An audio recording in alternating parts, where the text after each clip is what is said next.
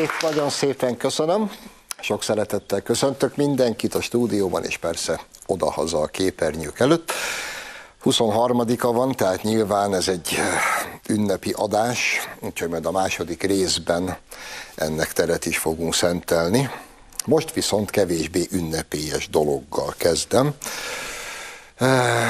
Megérkezett az Egyesült Államok nagykövete, és elfoglalta a budapesti tartózkodási helyét. David Pressman elvtárs hazánkba látogatott, és hát napnál világosabb, hogy Pressman elvtárs úgy érzi, hogy eljött a gyarmatokra helytartónak, és majd ő megmondja a frankót.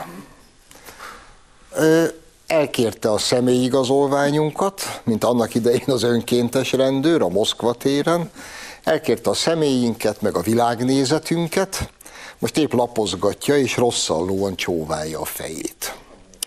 És ugye már volt egy érdekfeszítő mondata Pressman elvtársnak, mikor azt bírta mondani, így fenyegetően felemelve a mutató ujját, hogy nagyon remélem, hogy nem lesz szükség nyomásgyakorlásra Magyarországgal szemben. Köszönjük, Pressman elvtárs. Utoljára Andropov elvtárs volt szíves ilyeneket mondani. Ha már október 23-a van, szóval nagyon szépen köszönjük, megértettük a leckét, amúgy meg de ez csak a bevezetője volt Pressman elvtársnak, mert Pressman elvtárs tovább haladt a Lenini úton, és vidám, hát hogy is hívjuk ezt, ilyen, ilyen videót készített nekünk, hogy okuljunk belőle. Na, most ezt teljes egészében megnézzük, jó? Kérjük.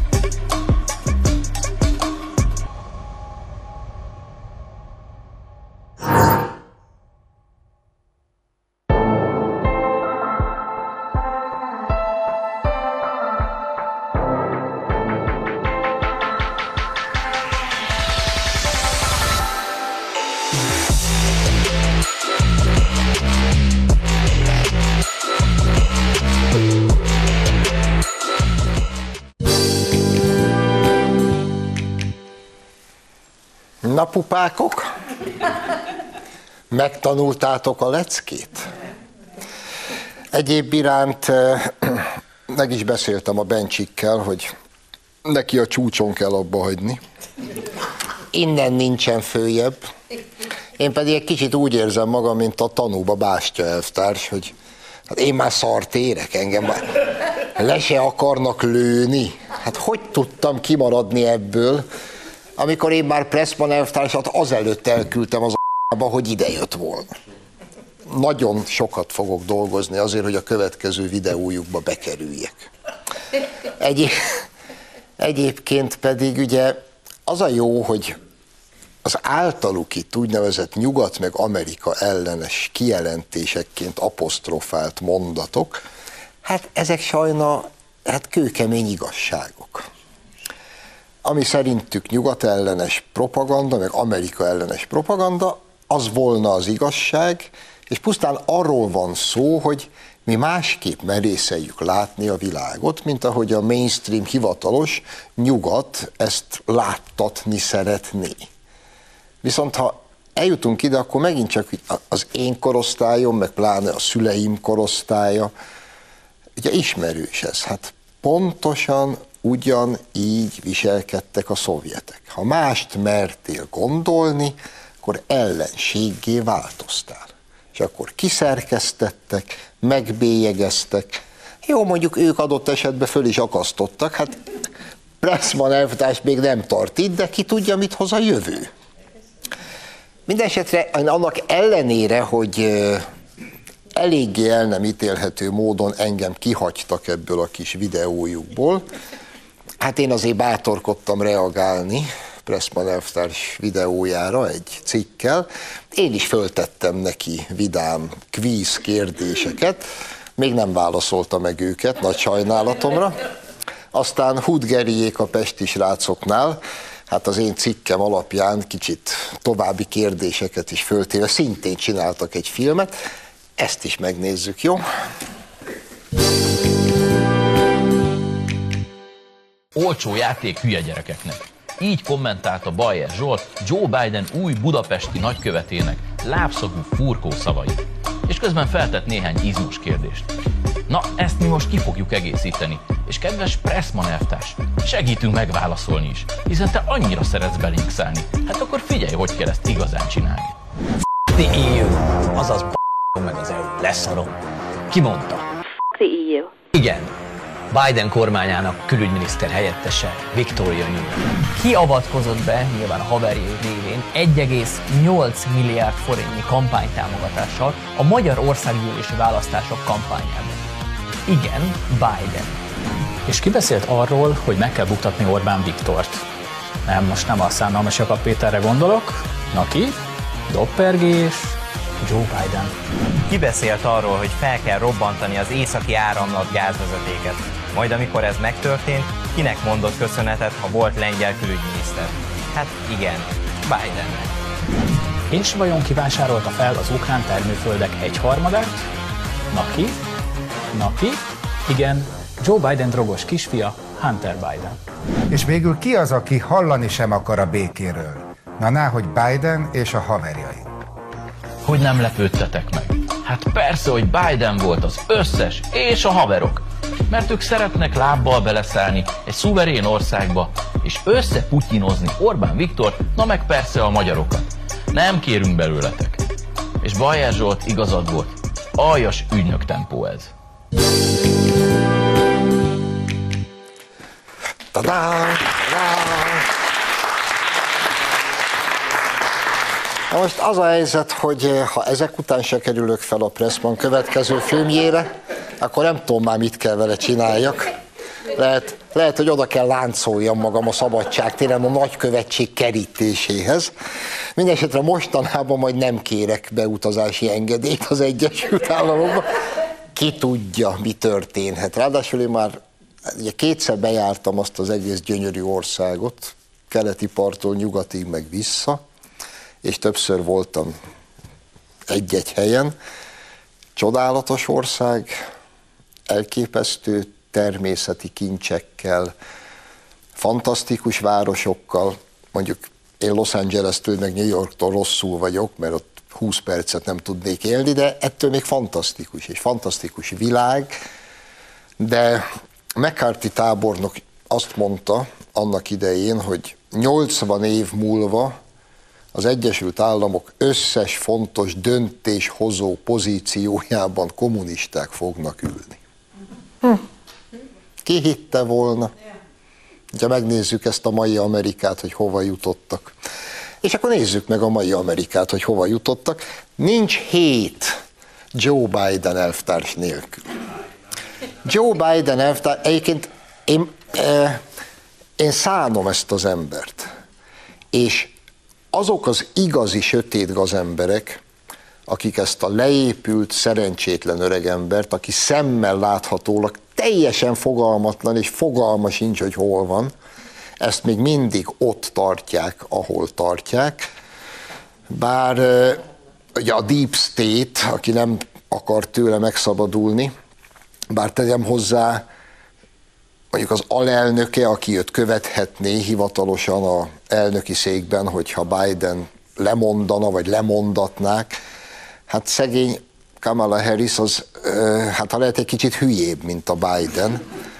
Ha semmi más, csak ez a kis múltkori produkciója, amiről már itt beszéltünk, mikor kiment Panmunjomba, a demilitarizált övezetbe a két Korea határán, ahol nagy ünnepi beszédet bírt mondani, és azt közölte a nem kicsit meglepődött dél-koreai delegációval, hogy hát az Egyesült Államok egyik legmegbízhatóbb és legjobb szövetségese Észak-Korea. Ez, mert ő se tudja, hogy hol van. Na ez ma az amerikai választék. És hogy, hogy lássuk, hogy hol tart az Egyesült Államok elnöke, hát van egy, még egy bejátszóval készültem mára, ez már tényleg csúcs. Nézzük csak.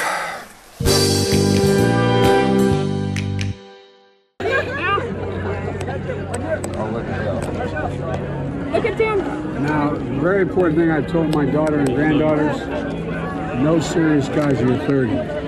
Okay. No what? No serious guys till you're 30. I'll keep that in mind. Na de, na de most komolyan. Tehát ez a debil, ez odaáll mögé, kínosan fogdossa a gyerek vállát, és a fülébe sugdossa, hogy én a lányaimnak is azt mondtam, hogy 30 éves korod előtt ne legyen komoly pasid. El tudjátok ezt képzelni, bármely jobbos közszereplő erre vetemedne, hogy mit művelnének vele, hogy szexualizálni egy kisgyereket, meg ez a nyomorult marha, aki egyébként én, nyilván nem tehet már róla, hát semmiről nem tud már semmit. Egy kislányt fogdos, és közben erről beszél, hogy neki ne legyen komoly pasi a 30 éves kora alatt. Tényleg, az ember esze megáll. De hogy mit lehet művelni gyerekekkel, ami ennél lényegesen súlyosabb és vérlázítóbb, elsősorban azért, mert nem egy leépült demens öregember, hanem két magyar médiasztár bírta elkövetni. Látták ezt a kis jelenet sort? Van az RTL klubom, nem tudom, én se, tehát én csak a hírt olvastam, és most se tudom, hogy mi az adásnak a címe. Nem. Valami olyan műsorról van szó, hogy ilyen fogalmatlan celebeket elhurcolnak valami őserdőbe. Egy kutya. És ott nem tudom, az a feladat, hogy csigát kell legyenek, meg bogarat, és akkor az a műsor, hogy most kibírják-e vagy nem. Na ezt a műsort vezeti ez a két gazember, Sebestyén Balázs és Vadon Janika, akik az egyik adásban mostanában, ugye ez Kolumbiában vannak most a kolumbiai őserdőbe, kerítettek egy kolumbiai kisrácot, ez is olyan hat éves forma gyerek lehet, de egyébként teljesen mindegy, őt. A gyerek értelemszerűen egy büdös szót nem tud magyarul, mert miért tudna? Annyit tanítottak be neki, hogy amit ez a két bármit kérdez, erre neki azt kell mondani, hogy sí, szenyor. Igen, uram. Majd ezt követően adásban, kamerák előtt. Ilyeneket kérdeztek ettől a gyerektől, hogy ez a vadon Jani, az a kopasz, ilyeneket bírt kérdezni ettől a kisráctól, hogy mondták neked, hogy én vagyok az Isten? Szenyor, mondta a srác. Majd, majd folytatta, azt mondja, hogy e, szóltak neked, hogy én vagyok az apád? Szí, szenyor, válaszolta a kisrác, aki ugye nem tudta, hogy mire válaszol. Majd még, mert hogy a gyerek ugye kicsit duci, akkor még azt is elbírták sütni, hogy tudod, hogyha továbbra is fánkot fog zabálni, akkor 16 éves korodra 150 kilós leszel? Szí, szenyor, mondta a kisrác, aki nem tudta, hogy mikre válaszol. Ez a két alak, ez ma a magyar kereskedelmi televíziózás ilyen szupersztárjai. Ugye az RTL klub szupersztárjai. Ők megengedik maguknak ezt. És aztán a következő kérdés, amit talán nem ártana föltenni, hogy akik ezt adásba engedik, akik ezt megnézik, és azt mondják, hogy ó, de marha vicces, tényleg. Ugye ezek az RTL klub vezetői. De jó. Megkérdezzük egy kolumbiai kisgyerektől, hogy tudod-e, hogy én vagyok az apád. Ha, ha, ha. Kvázi le az anyját, és ezen nagyot fogunk nevetni, hiszen a gyerek úgyse tudja, hogy miről beszélünk. És ugye fogalmam sincs, hogy Sebestyén Balázsnak és Vadon Janinak van egy gyereke. Egészen elképesztő. És ez ma, a, a, állítólag ez a kereskedelmi televízió az csúcspontja. És ezek, nem tudom, mióta vannak? 30 éve? Mérgezik ezt a társadalmat, ezt a világot? Itt tényleg Filip barátommal beszélgettünk adás előtt, itt lassan két generáció nő fel úgy, hogy, hogy azt gondolja, hogy 200 szavas szókincsen rendelkező, gyakorló idióták, azok a celebek, és hogy ez a, ez a klassz világ. És ők ilyenek szeretnének lenni. És ezt lehet. És most ugyan, hál' Istennek valaki főnyomta őket, és a média hatóság vizsgálódik, és nyilván meg is fogják őket büntetni, és hát majd az RTL röhögve kifizeti azt a, nem tudom, 5, 6, 8, 10 millió forintot, mit számít az neki, és jövő héten ugyanezt meg fogja valamilyen más módon csinálni. Tényleg megáll az ember esze. Egész egyszerűen megáll az ember esze. Viszont hál' Istennek történnek pozitív dolgok is a világban, ami jó érzéssel tölti el az embert, és úgy megmelegíti egy haladó, modern gondolkodású, felvilágosult honpolgár szívét, ugyanis hír érkezett Németországból, Stuttgartból, hogy végre a Stuttgarti városházán a férfi WC-ben is felszerelték az automata tampon adagolókat. Nagy, nagy gyerekek, nem rosszul gondoljátok ezt, hogy itt nevetgéltek. Nagy igény van erre. Én például már pedig én a Kádár rendszerben voltam gyerek is, meg kamaszfiú is, meg akkor ébredeztem a világra. Engem nagyon zavart, hogy például se a, gimná, a Szilágyi gimnázium férfi wc egyáltalán nem volt tampon adagoló automata. És ott álltunk,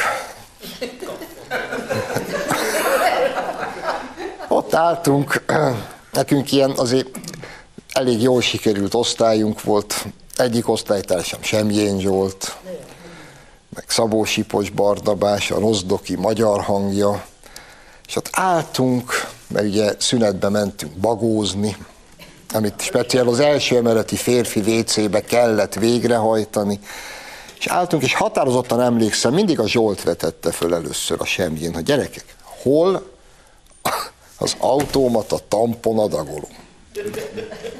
Mi fog történni, ha véletlenül megjön?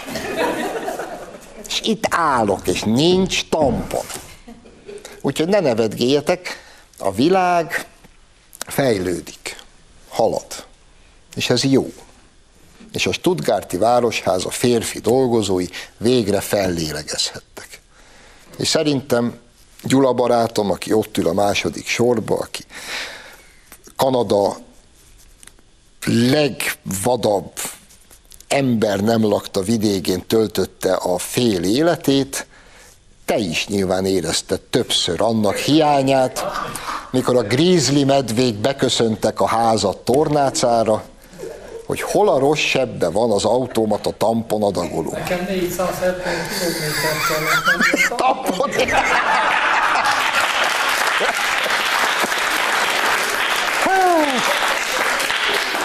Gyulám, veled kibabrált a sors. De legalább a Stuttgartiak most már jó helyen vannak.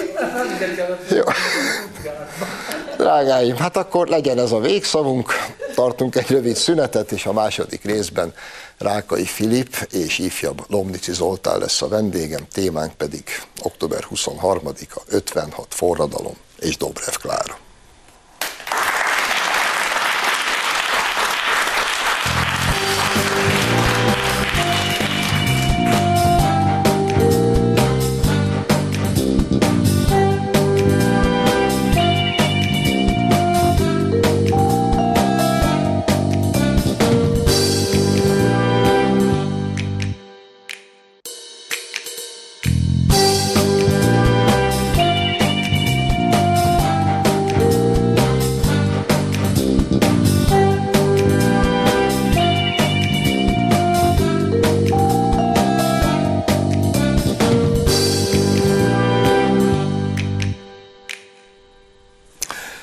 Folytatjuk az adást, vendégem tehát a stúdióban Rákai Filip producer és ifjabb Lomnici Zoltán alkotmányjogász. Szerbusztok!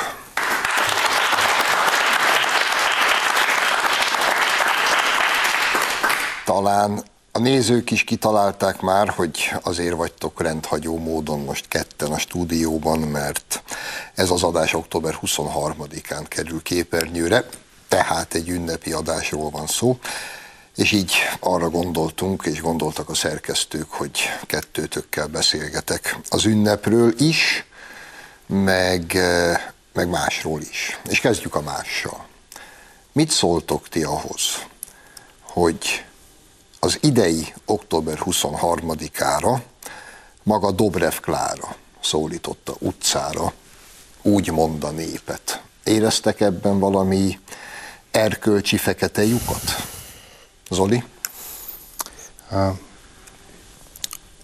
Tekintettel arra, hogy a történelmünket az SDS finoman, szépen, óvatosan, vagy ilyen nem óvatosan ellopta. A történelem a történelem tanítás az más volt, mint aminek kellett volna lennie, és szándékosan ezzel kezdem, hogy az ilyen hiánypótló műsorok, mint amit Filip csinált, vagy éppen amit Kun Miklós rendszeresen az éteren keresztül számomra is küld videókon, eh, YouTube videók formájában, azok olyan réseket töltenek ki, amelyekről korábban fogalmunk sem volt. Tehát egy olyan történelem tanítással szembesültünk, amely eh, kapcsán ezek létszükséglet a fiatalság számára, és létszükséglet mindannyiunk számára, hogy ilyen típusú információkkal el, lessünk, el legyünk látva. Zavarban is vagyok, látjátok itt a, az esemény kapcsán is, illetve hát annak kapcsán is, hogy Dobrev Kláráról én mindig úgy tudok csak beszélni, mint hogy ami a németeknek Göring unokája, az nekünk Dobrev Klára. Tehát miután mind a kettő Göring is a náci birodalomban a Reichstagot vezette, a magyar parlament elnöke pedig Apró Antal volt, ezért azt nem tudom elképzelni, hogy Németországban Göring unokája mondjuk árnyék miniszterelnök lehetne. Egyszerűen azért, mert láttuk, hogy mondjuk Barbara Mussolinivel kapcsolatban mit csináltak az olaszok, pedig az még egy mondjuk úgy, hogy lágyabb rezsim, hiszen Mussolininek a, az arcképeit bizonyos sör, meg egyéb üdítőkön a mai napig lehet látni, üdülővezetekben is Olaszországban, tehát annyira, vagy mondjuk a Tita Marshall, ugye Horvátországban rendszeresen utcákon visszaköszön, Németországban ezt szigorúbban veszik, szerintem nekünk is így kéne eljárni.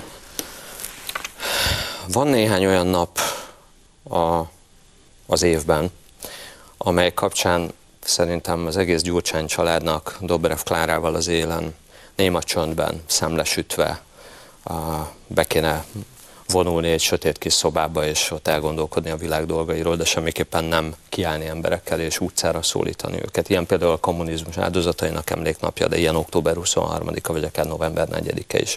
És valahogy ezek az emberek még mindig úgy érzik, hogy nekik kell ilyenkor legmagasabbra emelni az ászlót. Az a Dobrev Klára érzi úgy, és százszor beszéltünk már arról, hogy felelőse valaki unokaként a saját nagypapa bűneiért. Ugye megbeszéltük már ebben a műsorban, és nem is időznék el ezen hosszasan. Szerintem olyan szempontból mindenképpen, hogyha a bűnös múlton fölépített gazdasági, politikai hatalomba ül be, bele valaki, és mindene, ami csak van, a politikai kapcsolatrendszerétől a vagyonáig, az ott mások vérverejtékében gyökerezik, akkor nem léphet el ettől elegáns távolságot tartva. És ne felejtsük el azt, hogy ki is volt apró Antal.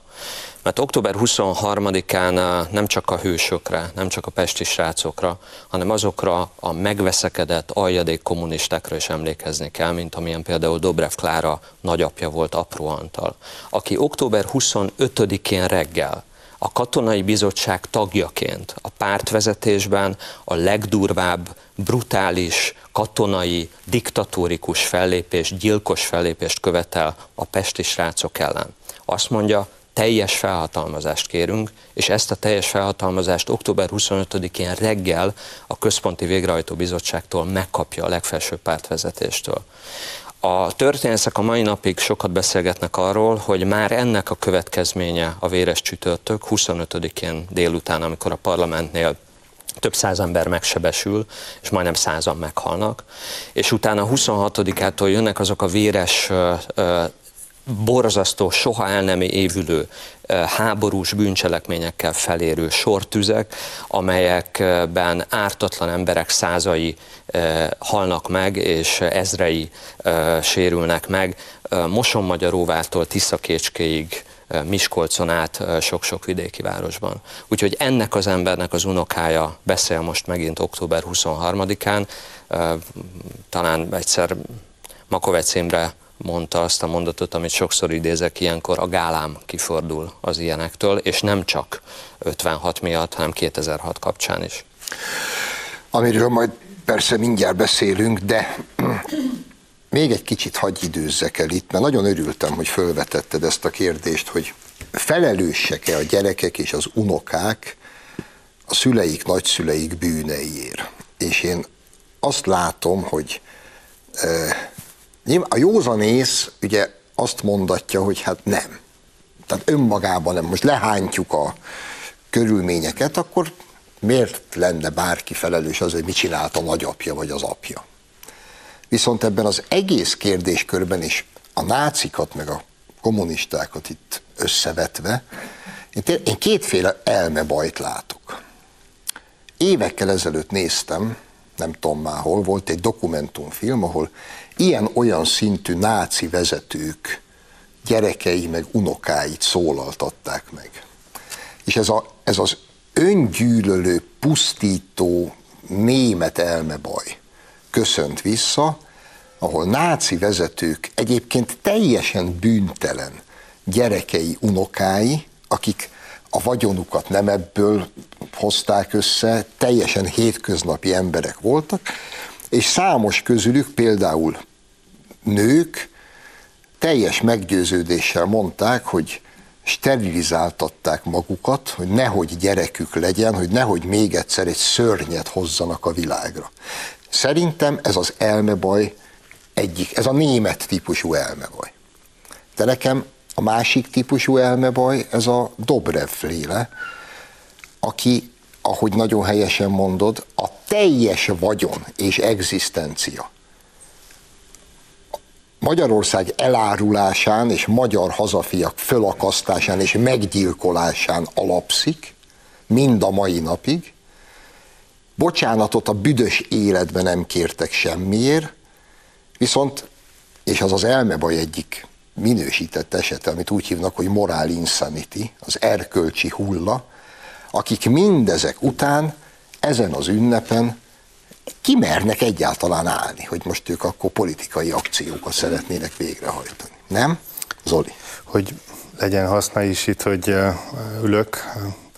A két tényállás időről időre előkerül a baloldali Európa parlamenti képviselők kapcsán, de ebből egy gyakran a hazárulás. És kérdezik rendszeresen, hogy miért nem lehet őket perbe vonni, ugye büntető eljárásról beszélünk, mert hogy valóban sokszor surolják a határát. Én személyes meggyőződésem, hogy az a magyarországi NGO vezető, aki kimegy Németországba és tárgyal politikai szereplőkkel azért, hogy Magyarország eh, belpolitikájába, vagy gazdaságpolitikájába beavatkozzon, na hát ő már súrolja ezt a, ezt a kategóriát, és hogyha egy hazánk fia külföldről csatornáz guruló dollárokat, lehet, hogy arra is, ha nincs is tényállás, érdemes lenne, Amerikában minden esetre van kémtörvény és hasonlók.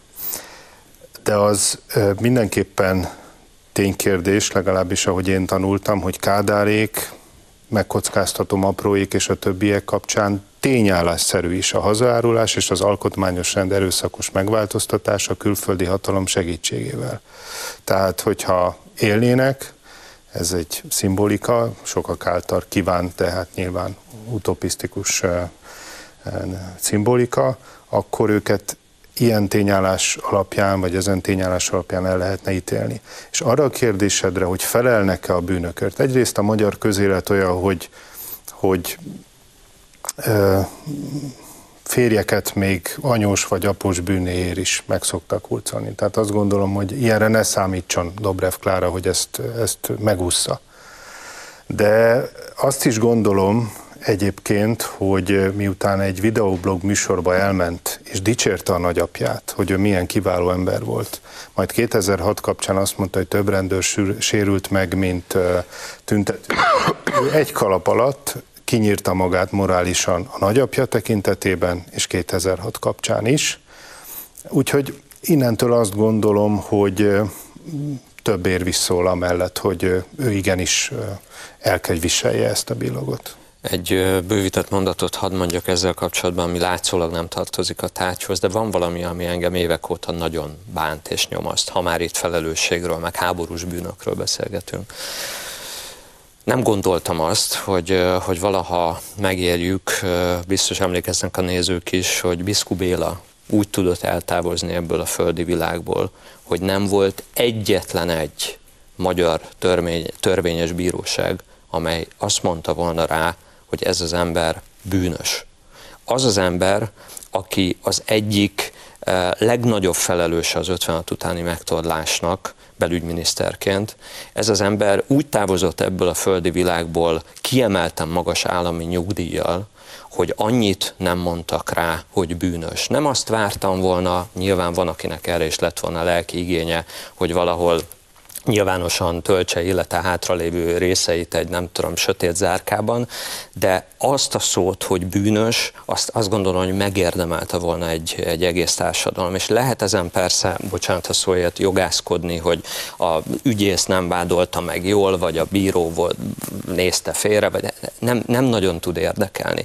Biszku Béla emblémája volt ennek a rendszernek, és ahogy egyébként a világ bármely pontjáról a 90 év fölötti egykori náci háborús bűnösöket a náci vadász központok hazarángatják, hogy már gyakorlatilag a lélegeztető repülőgépen viszik az embert, azt is bíróság elé állítják, és az az, az ember is megkapja a méltó büntetését. Nálunk valahogy nem, sőt, Dobrev még agitál október 23-án. Igen, és akkor csak annyit, hogy egy Péter Gábor is megérte a rendszerváltást, sőt a rendszerváltás után két-három évvel. Vidáman galambokat etetett Vidáman etette a galambokat, és senki nem akadta ki, föltette volna azt a kérdést, hogy miért nem állítottuk bíróság elé. Igen. 2006. Ugye most akkor megbeszéltük, hogy az unokák és a gyerekek egyrészt felelősek, főleg, hogyha itt a Dobrev családot nézzük, a nagypapák visel dolgaiért, hiszen annak hasznait és előnyeit élvezik mind a mai napig, mondjuk másfelől nem felelősek, de hát van egy 2006. október 23-a. És 2006. október 23-a felelősségét hát eh, elég bonyolult feladat lenne levenni Gyurcsány és Dobrev válláról. Szerintetek eh, itt most már a legújabb kori magyar történelemnél tartunk, de mennyiben kicsit, ha más nem, ezeknek az embereknek a fejében és a lelkében folytatása 56 leverésének, ez a 2006. október 23-a. És kezdje Filip. Hát most mondjam azt, hogy a családi legendáriumban az anyateljes szívták magukba ezt a fajta ügykezelést. Most tudom, hogy ez durva, és nyilván amikor 2006. októberében Gyurcsány fölébredt, akkor nem, vagy nem tudom, nem voltam ott, de feltételezem, hogy nem vette elő Dobrev nagypapa aranyos emlékiratait, hogy hogy kell ezt csinálni. De hát, hogy mondjam, az egész, tehát a családi étoszban benne van ez.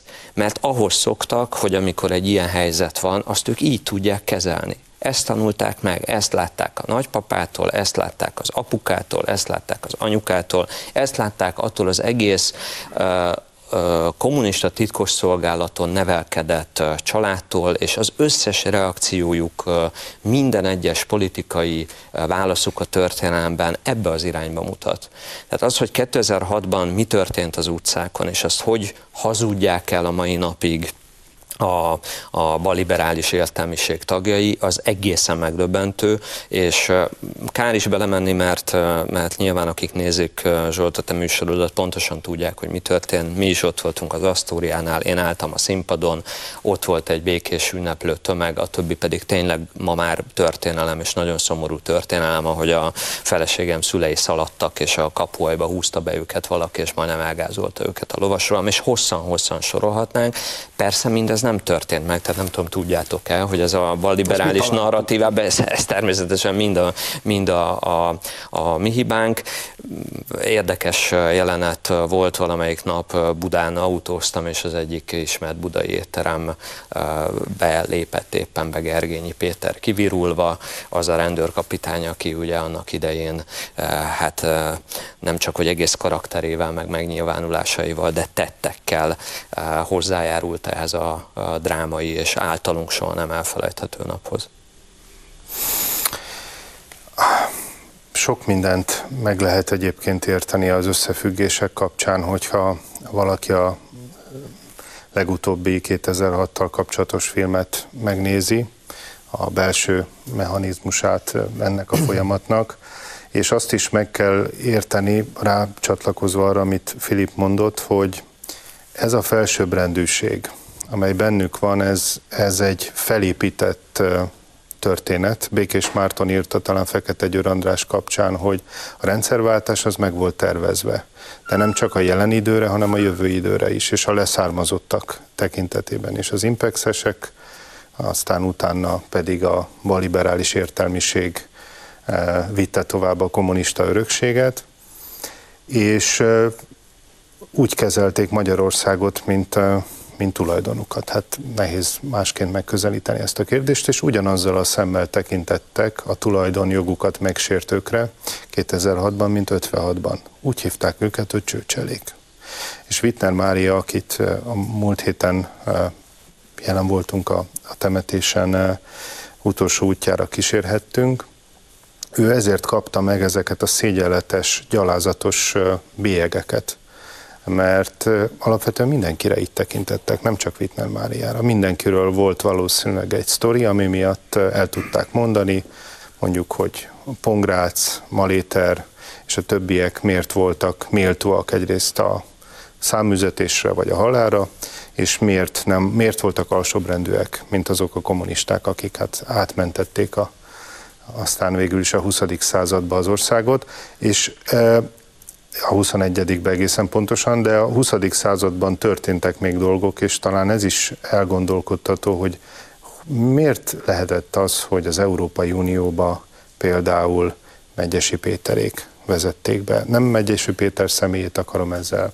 közvetlenül támadni, de hát mégiscsak a posztkommunisták voltak azok, akik. Tehát itt volt egy-két olyan esemény, amely, amely nem túl szívderítő, és amely alátámasztja azt egy utolsó gondolat, amit Zétényi Zsolt kiváló jogász barátunk mondott, hogy nem volt elszámoltatás, nem volt valódi rendszerváltás, az nem igaz, hogy nem csattant el egy pofon, mert bedobtak az ő képviselő irodájába egy hatalmas követ, amely ha ott ült volna a székében, akkor megölte volna, a rendőrség viszont rongálás miatt indított eljárás természetesen, tehát nehogy valami komolyabb nyomozás legyen az ügyből.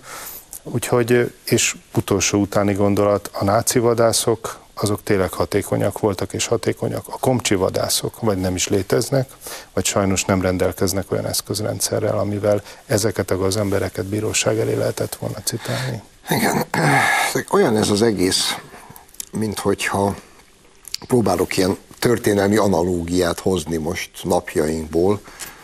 Nem is tudom, Jaruzelszki tábornok unokája, ha van neki, mondjuk a Dánszki sortűz emléknapján szólítaná meg a lengyeleket, hogy ki az utcára a kormány ellen tüntetni. Nem?